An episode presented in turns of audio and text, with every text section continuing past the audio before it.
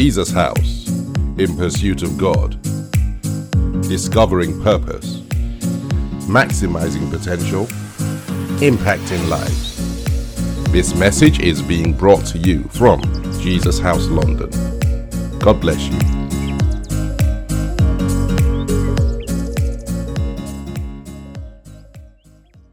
Good evening, everyone. Trust you've had a great day, uh, restful for some. I'm sure busy for some as well. Great to come together again for today's Bible study. Let's just pray as we start. Heavenly Father, we thank you. We thank you for everything. Thank you for your loving kindness, your unfailing love. Thank you for your tender mercies that are new every single day. Thank you for your amazing grace that upholds us and enables us. Thank you for the privilege, O God, of the relationship we have with you through Christ Jesus. Thank you for the privilege of being your tabernacles where you reside, O God. And Lord, thank you for your numerous blessings over each of our lives. Most importantly, we're grateful that we can come together like this to learn of you, O God. So tonight, we ask, Lord Jesus, please come and be enthroned in our midst, be enthroned in each of our hearts, O God. And then, Holy Spirit of God, you are our teacher. We look to you and we open our hearts to you, asking that you just teach us today, O God. Reveal Jesus, reveal the Father to each one of us. And let your holy presence be with us. In Jesus' name we pray. Amen and amen. So let, let's start. Um, I, I, I thought I'd start with just a basic reminder. I think it's always important to focus our minds to remind us on why do we do Bible study? Why do we study the Bible? Why do we read the Bible? And I'm sure you know by now that there's a difference between reading the Bible and studying the Bible. Um, the two are related, but one just gives you deeper insight. Um, and particularly when we understand the reason why we study the Bible. So, why do we study the Bible? The first reason, and I'm, I'm going through this for a reason, because you will see how it fits into this journey that God is taking us. So, why do we do Bible study? Why do you study the Bible? What, what are you looking for? And please don't be like people who just open the Bible when they're looking for prayer points to ask God for something. The Bible is more than the things we ask God for. The principal reason why we read the Bible, why we study the Bible, is to know God. That's the principal reason. It's to know God, to know the mind of God, to know the ways of God. Um, you remember in, in um, Exodus chapter 33, Moses said to to, to, to God. He says, Let me know your ways. And then he says, As I know your ways, then I can enjoy you more. And that must be the sequence. We don't come to God because of what we want from God. We come to God first. We should come to God first because we want to know God. And then it's as we know God and walk with God and relate with God that we then start to enjoy the blessings of God. Otherwise, if you go for the blessings, you will mis misuse God, if, if there's such a phrase, but I'll, I'll explain that later. So the first reason why we do Bible study, why we come together like this is to know God, to know the mind of God, the ways of God.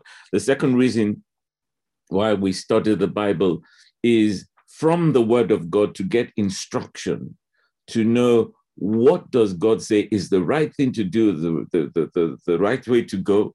You know, I had a very interesting conversation with a young lady yesterday, last night, and you know, she called me to ask advice because in her age, in in in her age bracket, I'm, I'm sure you know for a long, a lot of young people, there's a lot of pressure, worldly pressure to go in a particular direction.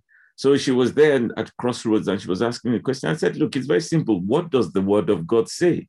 How does the word of God instruct us to behave in this situation? So we read the word of God, Second Timothy chapter 3, 16 to 17, verses 16 to 17 says that the word of God is, uh, sorry, the Bible, the scriptures are from God, breathed by the Spirit of God. And the purpose is to instruct, to correct, to encourage us in what is right and wrong to do.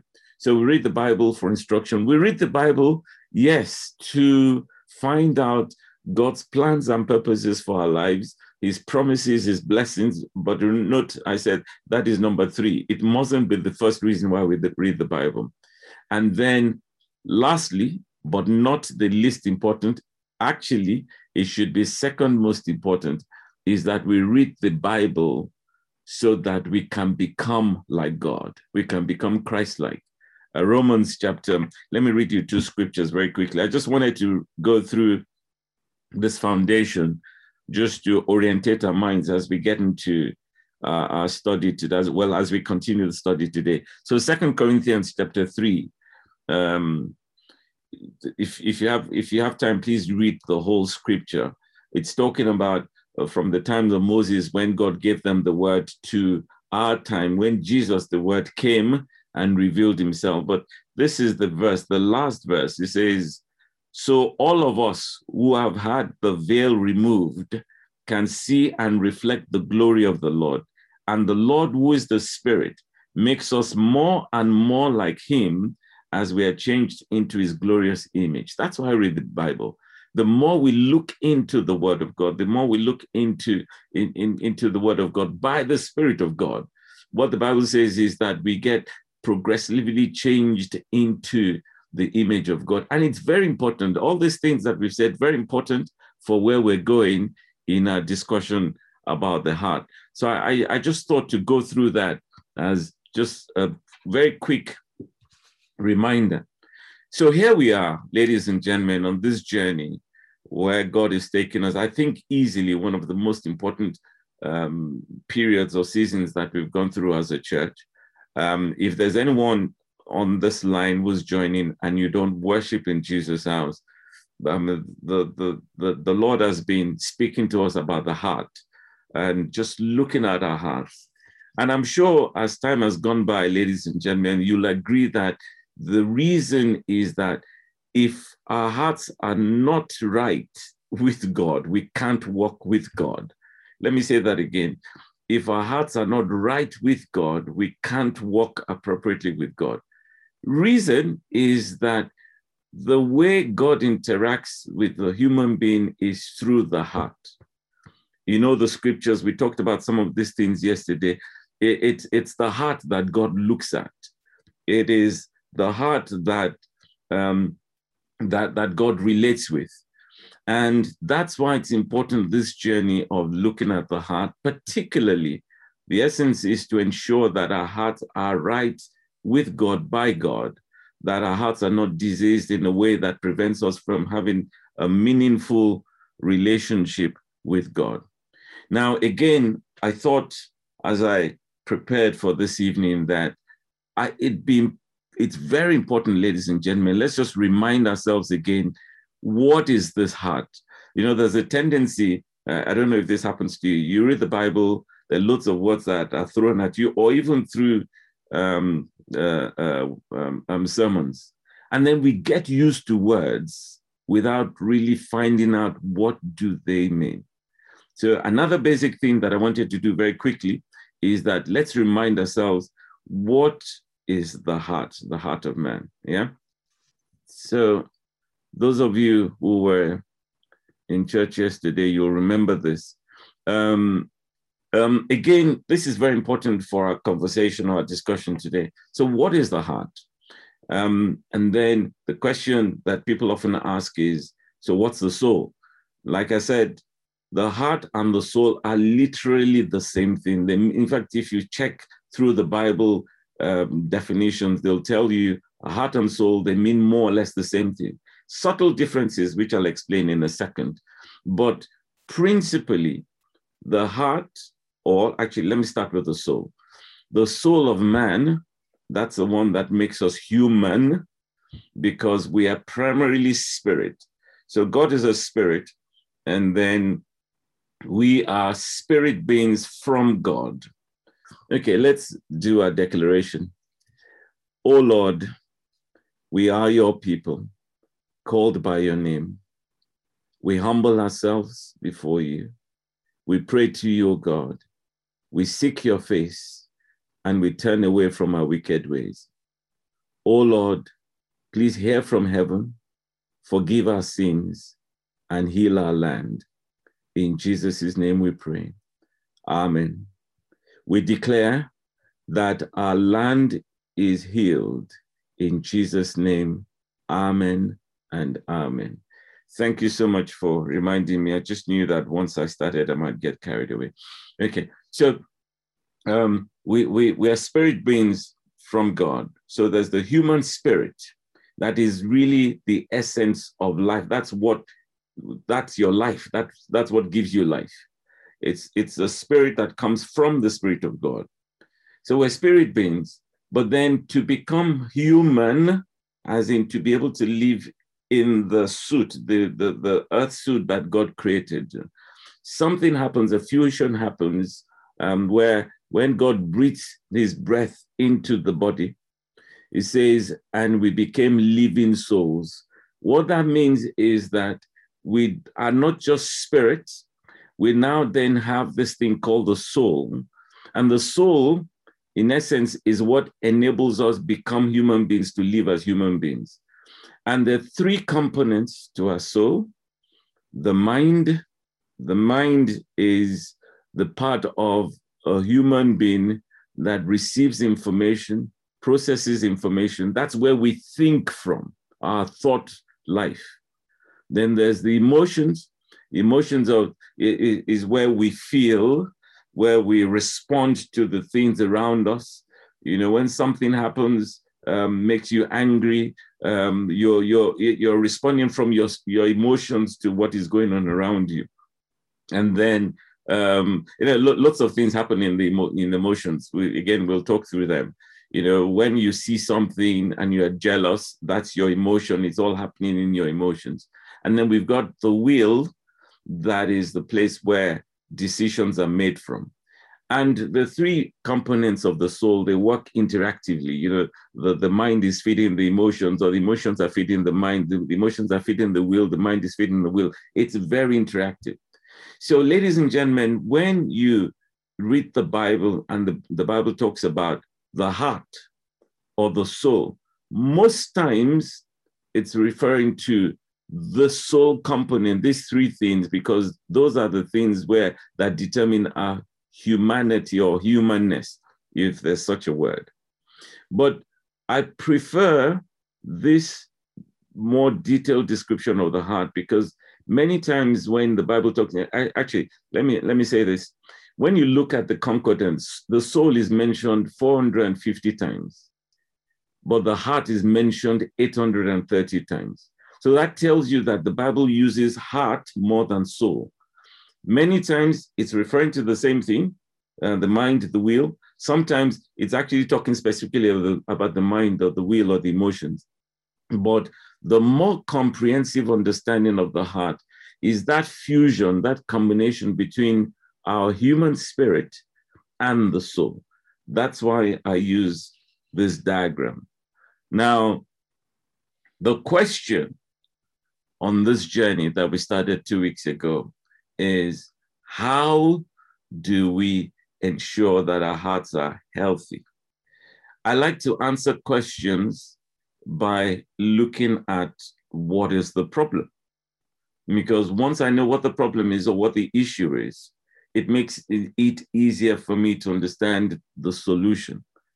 Again, just referring to the things we talked about yesterday. So, um, once you understand, ladies and gentlemen, that your heart is where God interacts with, and then you understand what the scripture says in um, um, in Jeremiah chapter 17. I mean, I was going to say First Samuel uh, first of all, the 16.7, where God says that I don't look at the externals. I, I don't look at the, the superficial things that we do.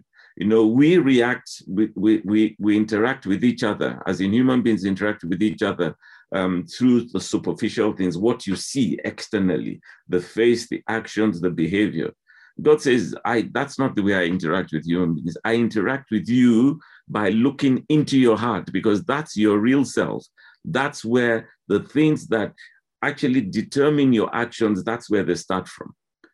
And once we understand that, I, I hope that it makes us instantly want to say, you know what, I'd better make sure that my heart is right. That's what Proverbs chapter 4, 23 is all about. He's saying, pay attention to your heart, focus on it, guard it.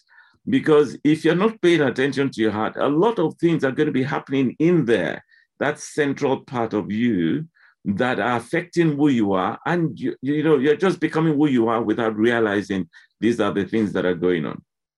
I hope or somebody understands that. And please, I, I said to you, I'll, I'll, talk as long as one is able to, um, but please, I'd like us to spend a, quite a bit of time um, answering questions. So we know that God looks at the heart. And then in Jeremiah 17, we find out that in looking at the heart, God says, Nyak, you know, there's a lot wrong with the human heart. And it's not surprising because the Bible tells us that since the fall of Adam, the heart of man became corrupted with sin and evil. And you can imagine if that happened 6,000 years ago, what, what it has become now. The world has become very evil and corrupt. And if we're influenced primarily by the things of the world, of course, it's going to mess up our hearts um, all the, the, the, the, things that happen between ourselves, and Satan is taking advantage and all that. So God looks at the heart and says, the heart of man is desperately wicked. It's, it's just not good at all. You know, the, the inclinations of their heart is always towards evil. And we know that. Um, thank God for redemption because with Jesus coming, two things happened. One is that he makes atonement for our sins so that the Holy God can interact with sinful man. That's something that I'm forever grateful. Every morning, I always thank God for the salvation of my soul. I hope you do the same as well.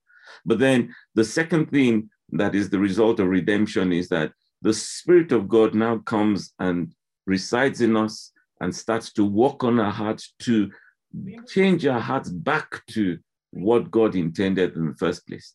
Now, I'm going through all of this so that we understand why it's important to have a healthy heart and the things that we need to do to ensure that the, our hearts are pleasing to God.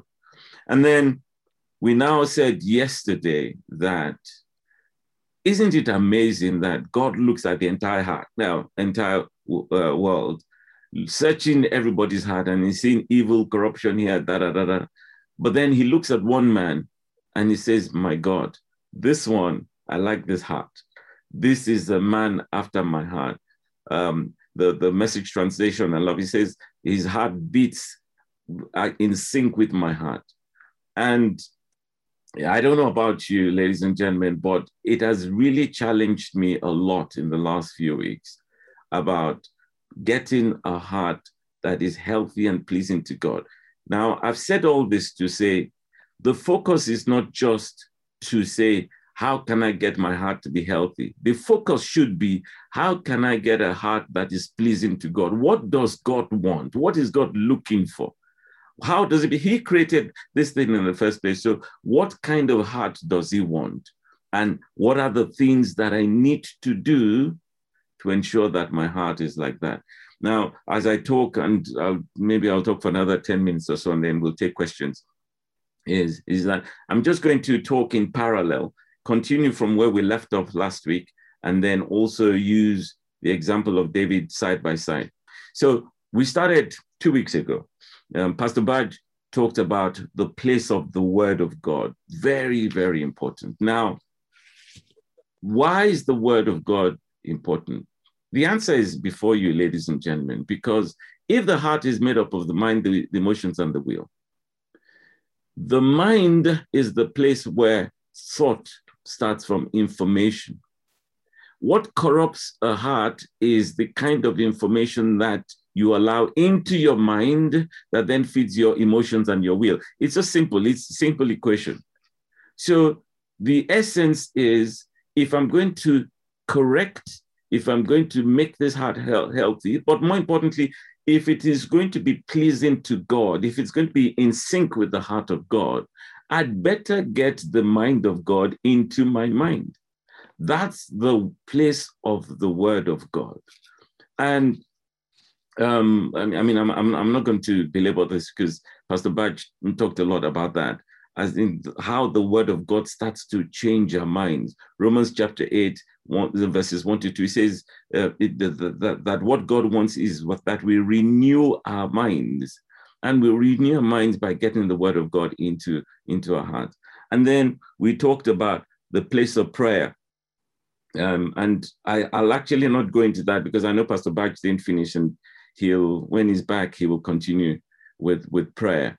But again the essence is that we are aligning our hearts with the heart of god because when we come to the place of prayer what are you doing in the place of prayer? You are bringing your heart before god. Let me say this ladies and gentlemen very important is that prayer is not primarily about asking God for things. It should not be. Prayer is communing, your heart communing with the heart of God. And are many components to, to that. Today, um, I wanted to touch on a third thing that is so critical, and then we'll come back to the heart that pleases God. I'm looking at David's heart. I mean, I'll do as much as we can. And then, like I said, we'll ask questions. So we talked about the word of God. We talked about, about prayer. The third practice that is so critical in aligning our hearts with the heart of God is worship. Um, you know, I, I, I, I actually let me let me let me read to you something that I wrote down yesterday that I didn't get a chance to say um, yesterday. Actually, let me ask you the question. When you are, when you, when, when, when somebody asks the question, what was it that made David a man after God's heart? Any takers? What was it that made David a man after God's heart? Anybody? I knew it. I knew as soon as I, because it's a common thing that happens. So my first response is worship. And then we've got, he really loved God, praising God. And see, there we go again, praising God and know. Okay. Now let, let's stop. Don't don't worry. I, I just wanted that response because every time we ask the question, what is it that made David a man after God's heart? A, the, the, a heart that was in sync with God's heart. We talked a lot about it yesterday. I'll come back uh, with time. But I wanted to address this third issue because people naturally jump to the word worship. And the reason is because David wrote, I, I'll say it the way people say it. We say David was a worshiper.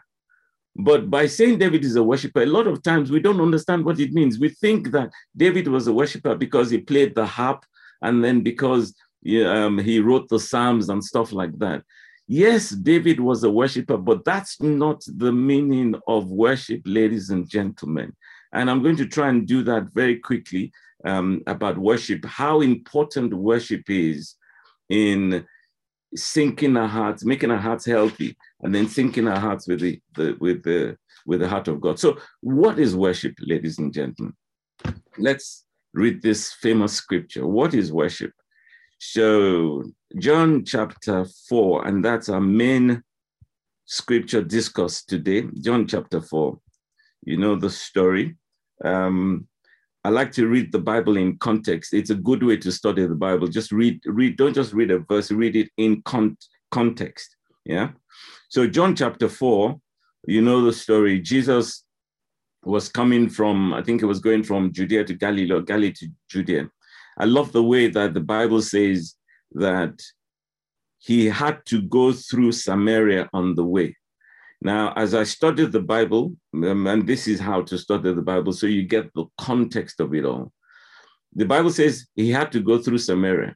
But when you look at the geography, um, there's a straight line between Judea and Galilee. Samaria is, is like somewhere else. So he actually didn't have to go through Samaria to get to where he was going. the, the, there was a shorter, more direct road. But when the Bible says he had to go to, what it meant was that it was God's purpose for him through to go through Samaria. That's just um, um, a digression. Anyway, so he went through Samaria, meets this Samaritan woman. Jews don't interact with some um, Samaritans at all. And then they start this conversation. He says to the woman, um, he says to the woman, uh, please give me a drink. He was alone at the time because his disciples, I'm starting from verse seven, from verse eight. He was alone at the time because his disciples had gone into the village to buy some food. The woman was surprised for Jews refused to have anything to do with Samaritans. She said to Jesus, You're a Jew and I'm a Samaritan. Why are you asking me for a drink? Jesus replied, verse 10, If you only knew the gift God has for you and who you're speaking to, you would ask me and I would give you living water. Again, study the Bible, please. Always seek to understand what God is trying to get across to us. Remember, the Bible is about understanding the mind of God. So the woman, the lady says, "But sir, you don't have a rope or bucket." She said, "This well is too deep. Where would you get this living water?" I found out that the word that was translated living water in the Aramaic actually means flowing water. So she still didn't get Jesus she Jesus was referring to something as living water. She thought it meant flowing water. She was thinking of a river or something where they don't have to go to a well. So she says, How are you going to get this water? Anyway, going on. Besides, do you think you're greater than our ancestor Jacob, who gave us this well? How can you offer better water than he and his sons and his animals enjoyed? Jesus replied, Anyone who drinks this water will soon become thirsty again. But those who drink the water I will never will, will never thirst again. Let me skip forward. Uh, the woman says, Please, sir, uh, give me this water. Jesus says, Go get your husband. She says, I don't have a husband. Jesus says, You are right. You don't have a husband because you have had five husbands and you are you aren't even married to the man you are living with now. Let me stop for a second. That tells you instantly that this, or actually, we can infer that this woman's heart must have been in a horrible state, as in to go through five men and you're now in the sixth relationship. I think Pastor Agu talked about this one of the Sundays or so, a few Sundays ago. You can imagine the state of her heart. Anyway, she now changes the topic. Sir, you must be a prophet. So tell me, why is it that you Jews insist that Jerusalem is the only place of worship, while we Samaritans claim it is here at Mount Gerizim, where our ancestors worshiped? Jesus replied, Believe me, dear woman, the time is coming when it will no longer matter whether you worship the Father on this mountain or in Jerusalem. You Samaritans know very little, know very little about the one you worship. What did we say um, that reading the Bible was about. What did we say? Why, why, why, what, how, what am I saying? Um, when we talked about the word of God, what did we say the role of the word of God does in the heart? It gives us the mind of God so that we know God. It says, You guys don't really know the person that you worship. Um, let me find where where was um, for salvation comes. You Samaritans know very little about the one you worship while we Jews know all about him, for salvation comes through the Jews. But the time is coming, indeed, it is here now, when true worshippers will worship the Father in spirit and in truth.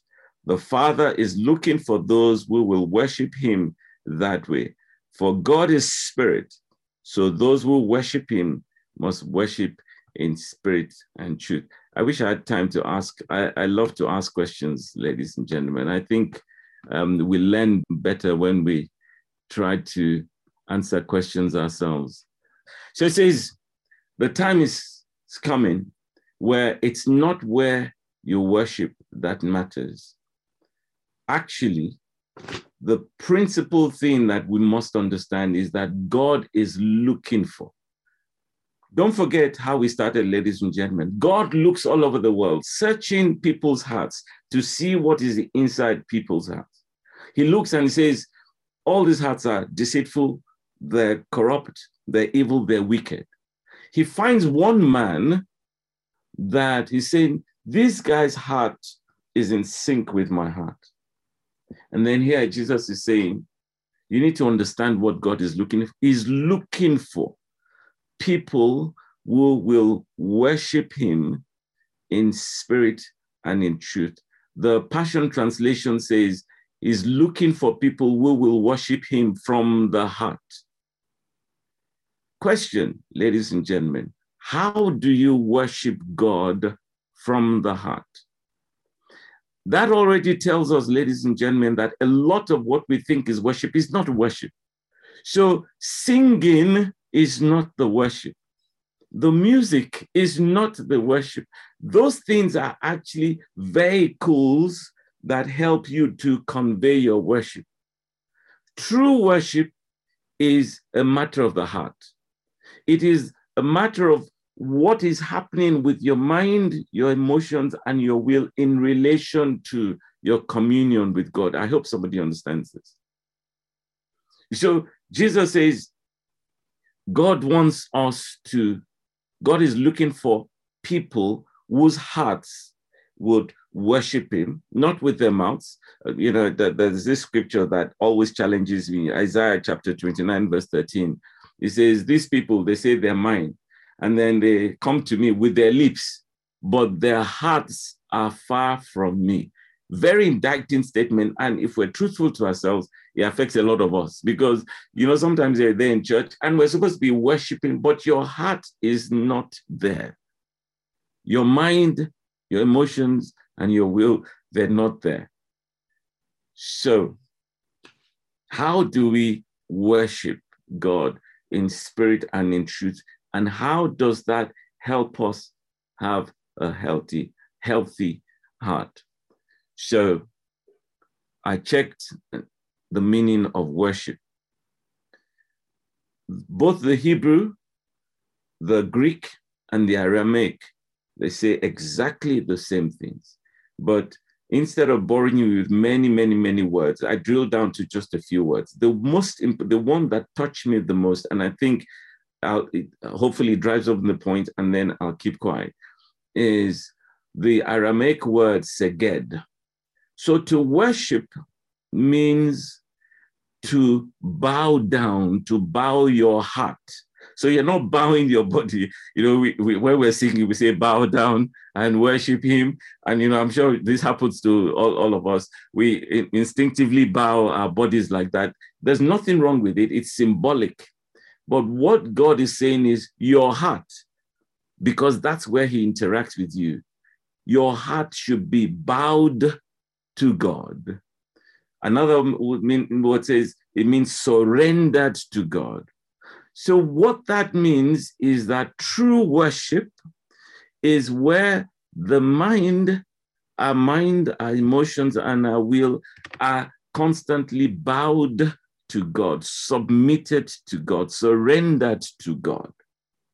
And then Jesus says, it's worship that is done in spirit and in truth. I'll say that very quickly. I think Pastor Badge must have done this before, but I'll, I'll say it very quickly. In spirit, because God is a spirit, and it's your spirit man, our spirit man, your, your, your heart that connects with God. It's not your mouth that connects with God. It's not the song that connects with God. It's the heart that connects with God. But most importantly, or as importantly, he says, in truth.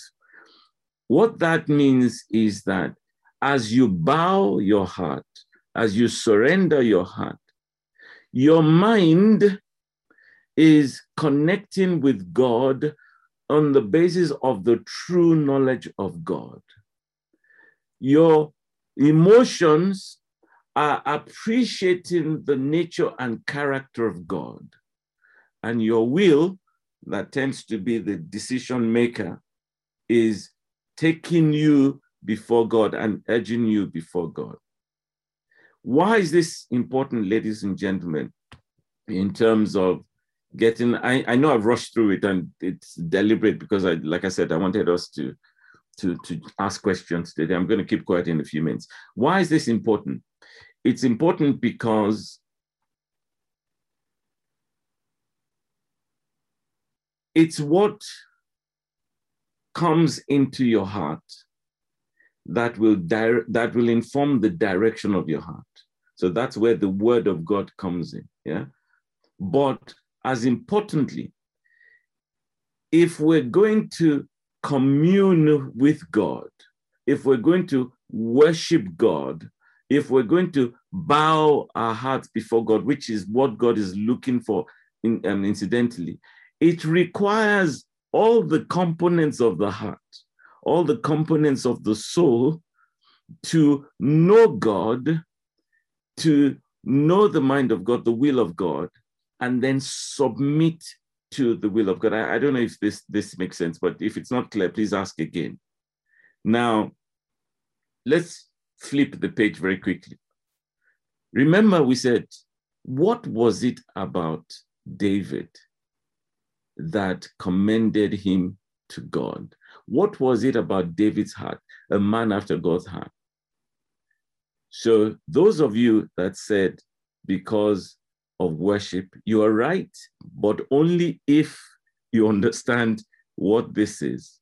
Because the worship that we're referring to is not the songs he sang or the, the, the psalms that he wrote. It's that David's heart was completely submitted to God, completely, completely submitted to God. His heart was totally yielded to God. He wanted to do everything that pleased God. His own was that this God is God, though I'm nothing compared to God. And we, we talked about five things yesterday, how he feared God. Where do you fear God from? You fear God from your heart, where your mind tells you, your thinking, your thought processes tell you, this God is a great God, or I must not displease God. Where do you trust God from? You trust God from your mind. I, I hope somebody understands this. You yield to God from the, the, the totality of your emotions and your will. And why this is important, ladies and gentlemen, is that, that if that is the inclination of our heart, where we're constantly bowing and yielding our hearts to God in worship, not in singing, it means that no anything that comes our way, whether good or bad. Oh, actually, I should stop and say this.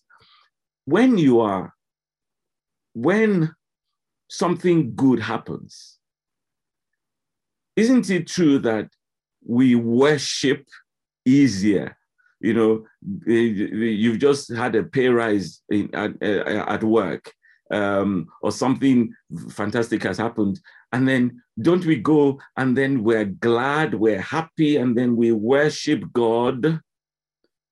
But then you failed an exam or somebody jilted you, and then you are sad and it's difficult to worship that tells you that we don't understand true worship because even if you're sad, even if you're, the whole essence is that your heart should be yielded to the heart of God, submitted to that. So even in that pain, you can take the whole of your emotions and take it to God because your mind tells you that the right thing to do is to just bow in surrender to God. Why? Because He knows what's happening. I don't know what's happening.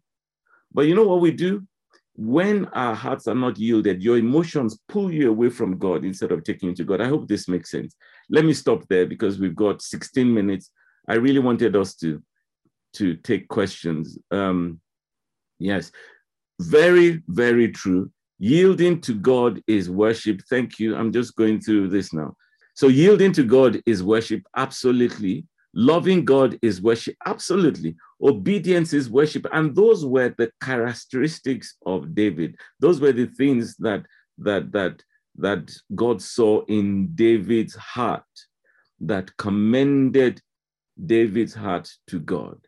He saw somebody who was always willing to obey him. You know those scriptures in, in, in Acts chapter 13, um, 20 to 22, verse, um, verse 22 particularly. He says that this, this David, I found him. His heart is always in sync with mine because he will always do everything I ask him to do. That's worship. It's a heart surrendered to God. That's worship. Um, trusting God is worship. That's what it is because you know what it means to trust God. Let me explain this and then I will keep quiet, I promise. The issue of trust is a question of what is going on in your mind, your thought processes. Yeah. So the, the, the writer of Proverbs says, trust the Lord with all of your heart, all of your heart. But that's an example of a scripture that was actually re- re- referring to the mind, the mind part of the heart of the soul. It says, Trust the Lord with all of your mind. Lean not on your own understanding. That tells you that the human tendency is always to try and think things, you know, reason things out. But he said, no, no, no, no. Don't try and reason it out because you don't know everything. God knows everything. And the way you trust God is allow your mind to focus on um, the omnipotence of God, the omniscience of God. You know, God knows everything. So I'm trying to make a decision. I'm not looking at, I'm not trying to analyze it. And but by all means, there's nothing wrong with analysis. But even when you analyze, please surrender and bow your analysis to God in worship. And then the mind of God superimposes your mind and strengthens your mind and your will to say, you know what, let me look to this God. That's what trusting God is. I hope somebody understands. Let me let me let me keep quiet. Okay, let's try and do questions for for a few minutes. God is incredibly. I'm happy for you to unmute if you don't mind, because I may not be able to catch all the questions. Um, please forgive me asking, but David loved God so completely but he did some incredibly ungodly things and more than once. Very good question, Chris. Yes. So he loved God um, and all the things that we said, he trusted God. But don't forget, and I said this yesterday for those who were there yesterday, when God says a man whose heart is in sync with mine, a man who, whose heart beats with mine, he wasn't saying David is perfect. And no human being can ever be perfect. It is not possible. I read somewhere that says God is not looking for angels because there's no such such thing on earth. The only human being that was perfect was Jesus, and that's because he was God incarnate in human flesh. So David was human and weak, like all of us. But what God was saying is that even in his human frailty, and his weakness, which we're all weak. We all make mistakes. In fact, let me tell you something, ladies and gentlemen. Until we die, we will be making mistakes. We will be committing one sin or the other. But what is the difference with David? And that is this thing about worship. Because his heart was completely surrendered to God and bowed to God, he would run to God in penitence. So as soon as he committed those heinous crimes, Chris. And the prophet said, God sent the prophet to say, you know, I'm not happy with you. He fell on the floor. That's where Psalm 51 came from. So, yes, we are weak and frail, but God is looking for the heart that is responsive to Him. And if we learn total submission and bowing down in worship, not in singing, not necessarily in church on Sunday, but every hour of our lives. Believe me, it starts to change our heart into the heart God is looking for. Okay. Um, how do you explain how do you explain Romans chapter 12, verse 1? Let me find Romans chapter 12, verse 1. Please, you're welcome to unmute. We've got 10 minutes. Okay. So, and so, dear brothers and sisters, I plead with you to give your bodies to God because of all he has done. Let them be a living and holy sacrifice, the kind he will find acceptable. This is truly the way to worship him. Work backwards. Um, I think this is uh, Chinwe. So, walk backwards. What is worship? So, once you understand the meaning of worship, it's easy to answer the question. So, worship is total submission, reverence to God, bowing everything to God. So he's saying, dear brothers, give your bodies to God because of what. Now he's not talking about actually, um, but uh, let, let, let, me let me say this first. So what this is saying is, let your entire life be totally given to God in service of God, in obedience to God. Let them be a living and holy sacrifice. A sacrifice is something that you dedicate to God. In those days, they would bring an, an animal and then put it on the altar and slaughter the animal in sacrifice to God. Yeah? The Bible says a living sacrifice. You think it's a paradox, but what he's saying is that you are totally in yourself, dead to yourself, because you give yourself to God completely. So, as far as your life is concerned, you are not living your life for yourselves, you're living your life for God. Yeah for God. Yeah. Is that clear? Can you please clarify if the spirit is part of the heart? Because I read if somewhere that says your soul, which is synonymous with your heart, makes up your will, emotions, and mind, and this is separate from the spirit, as your spirit is what, what changes. So, okay, let me show you this again. Um, I thought I explained it. So your spirit is your innermost person. It is what gives life. It is your being, your spiritual being that comes from heaven. What makes you human is the fact that your spirit merges with your soul because your soul interacts with the external your soul interacts with the internal, which is your spirit. God is spirit. God interacts with your spirit. God doesn't interact with your flesh. Yeah. What I was explaining is that the heart, what the Bible refers to as the heart, is the totality of the, that combination of your spirit and your soul. So your spirit and your soul are different, but the heart refers to the combination together. Is, is that clear, Cynthia? Please respond, let me know. Um, yes. Sorry? I said, yes, it's clear. Thank you. Okay. So yes, the spirit is different from the soul, but it, the heart is referring, when we say the heart, you're referring to both of them. Um, giving unto God is worship, absolutely true. Um, okay. Any questions? Any questions? Any questions? We've got seven more minutes. Seven more minutes. Any questions? I thought there'd be lots of questions, but there, there ain't. Um, yeah. Any questions?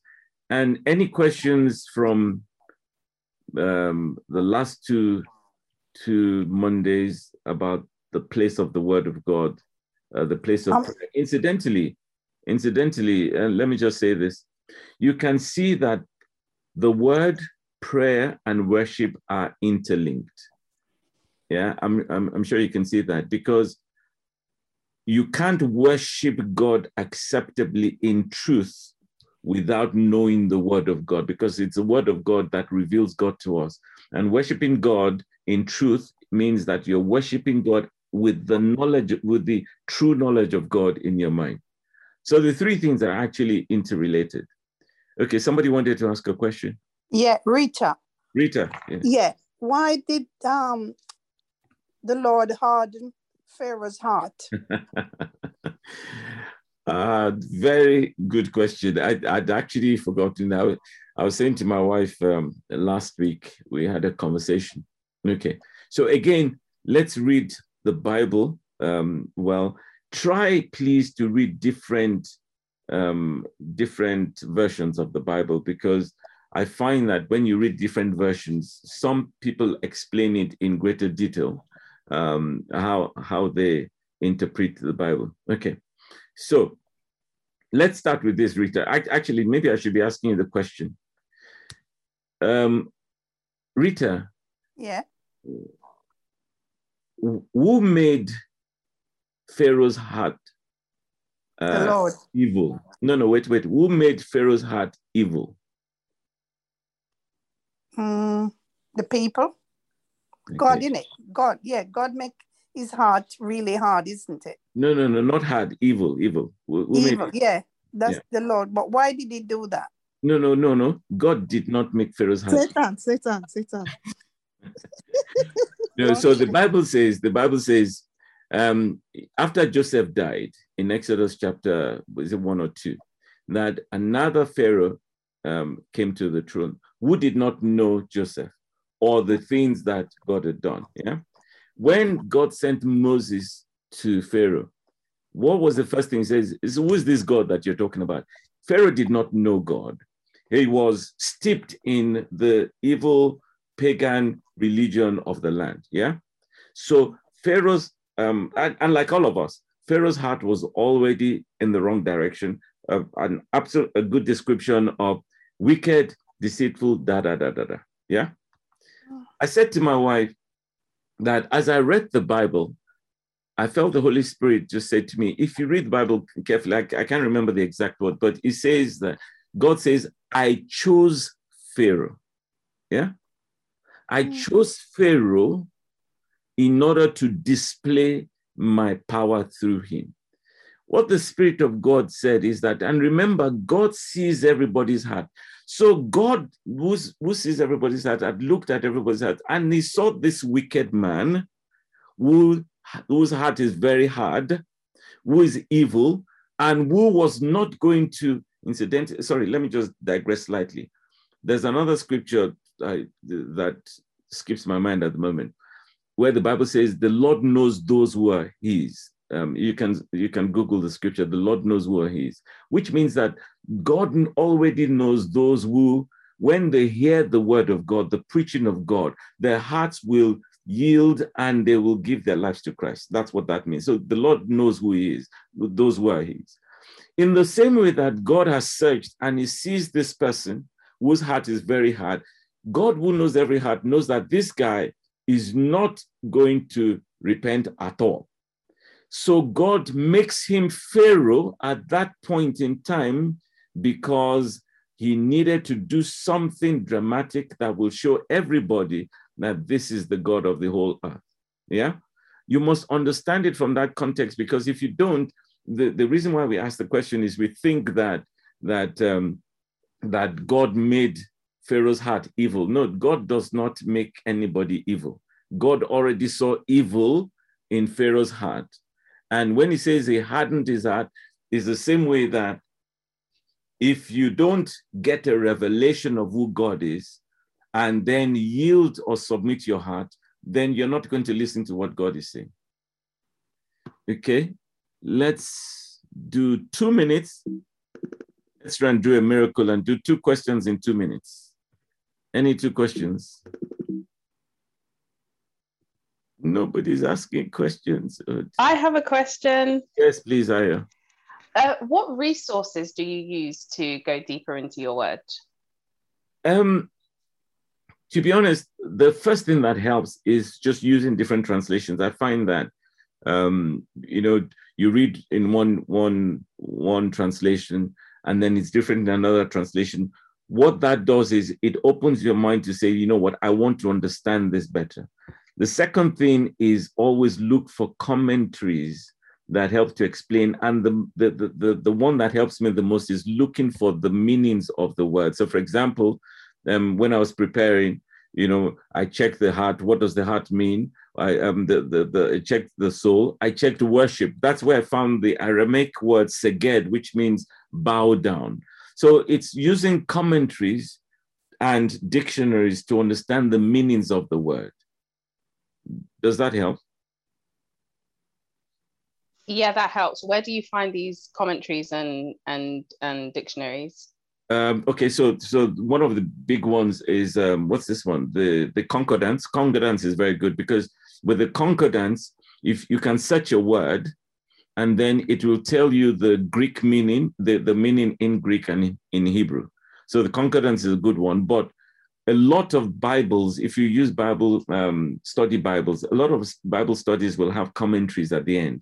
Even the Bible, if you go on to, um, you know, the YouVersion Bible that's online, some of the some of the um, um, versions have commentaries.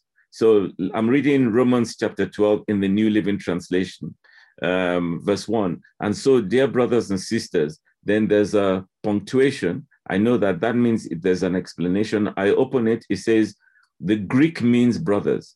So those are commentaries or translations that help you understand. Yeah. Thank you. No problem. And let me just do one quick one. It's 801. I saw something. David must have also really believed, trusted in the love of God, because even when he sinned so badly, he trusted that God's love was true and it was very true, very, very true. Thank you for that. God is hardening the evil heart of a man like like Putin. Okay, well, I don't know. Uh, uh, life, yeah. So um, Ayo Biodun says Life Application Bible, um, and then okay. I, I don't think there's any other question. Okay, guys, it's a minute past eight o'clock. Um, that was just a quick whistle through, and it was just to get our minds in the direction that we're going, that God is in, in, interested in our hearts. Why is he interested in our hearts? Because that's what he relates with. That's how we walk with God. And it's important that you and I pay attention on our hearts to make sure. And please, if you can, use David as a template because God says, This is a man whose heart pleases me. Question is, what were the things about David? Let's learn from his life. And we mentioned some of them. There are loads of other things. David was a, was always honest and sincere with God. David was a man of integrity, many, many, many, many things. Yeah. So please do that. But at the same time, in terms of practical things, let's get into the word, let's get prayer, and then let us understand worship and live lives of worship where our hearts are completely bowed down and surrendered to God. So it is God influencing your, your heart um, all the time, not the world or not your circumstances. I will stop there. Thank you very much, ladies and gentlemen. We'll pick up again the following week. Um, Pastor Badge will continue, and then I'll come in at some time again, and we'll just continue this journey. Thank you very much. God bless you. And um, if you have any questions, feel free to send them in later. Have a good evening. Thank you, Pastor. Thank you. Thank you. Thank you, Pastor. Thank you, Pastor. Thank you, Pastor. Thank you. God bless you. God bless you. Have a good evening, everyone.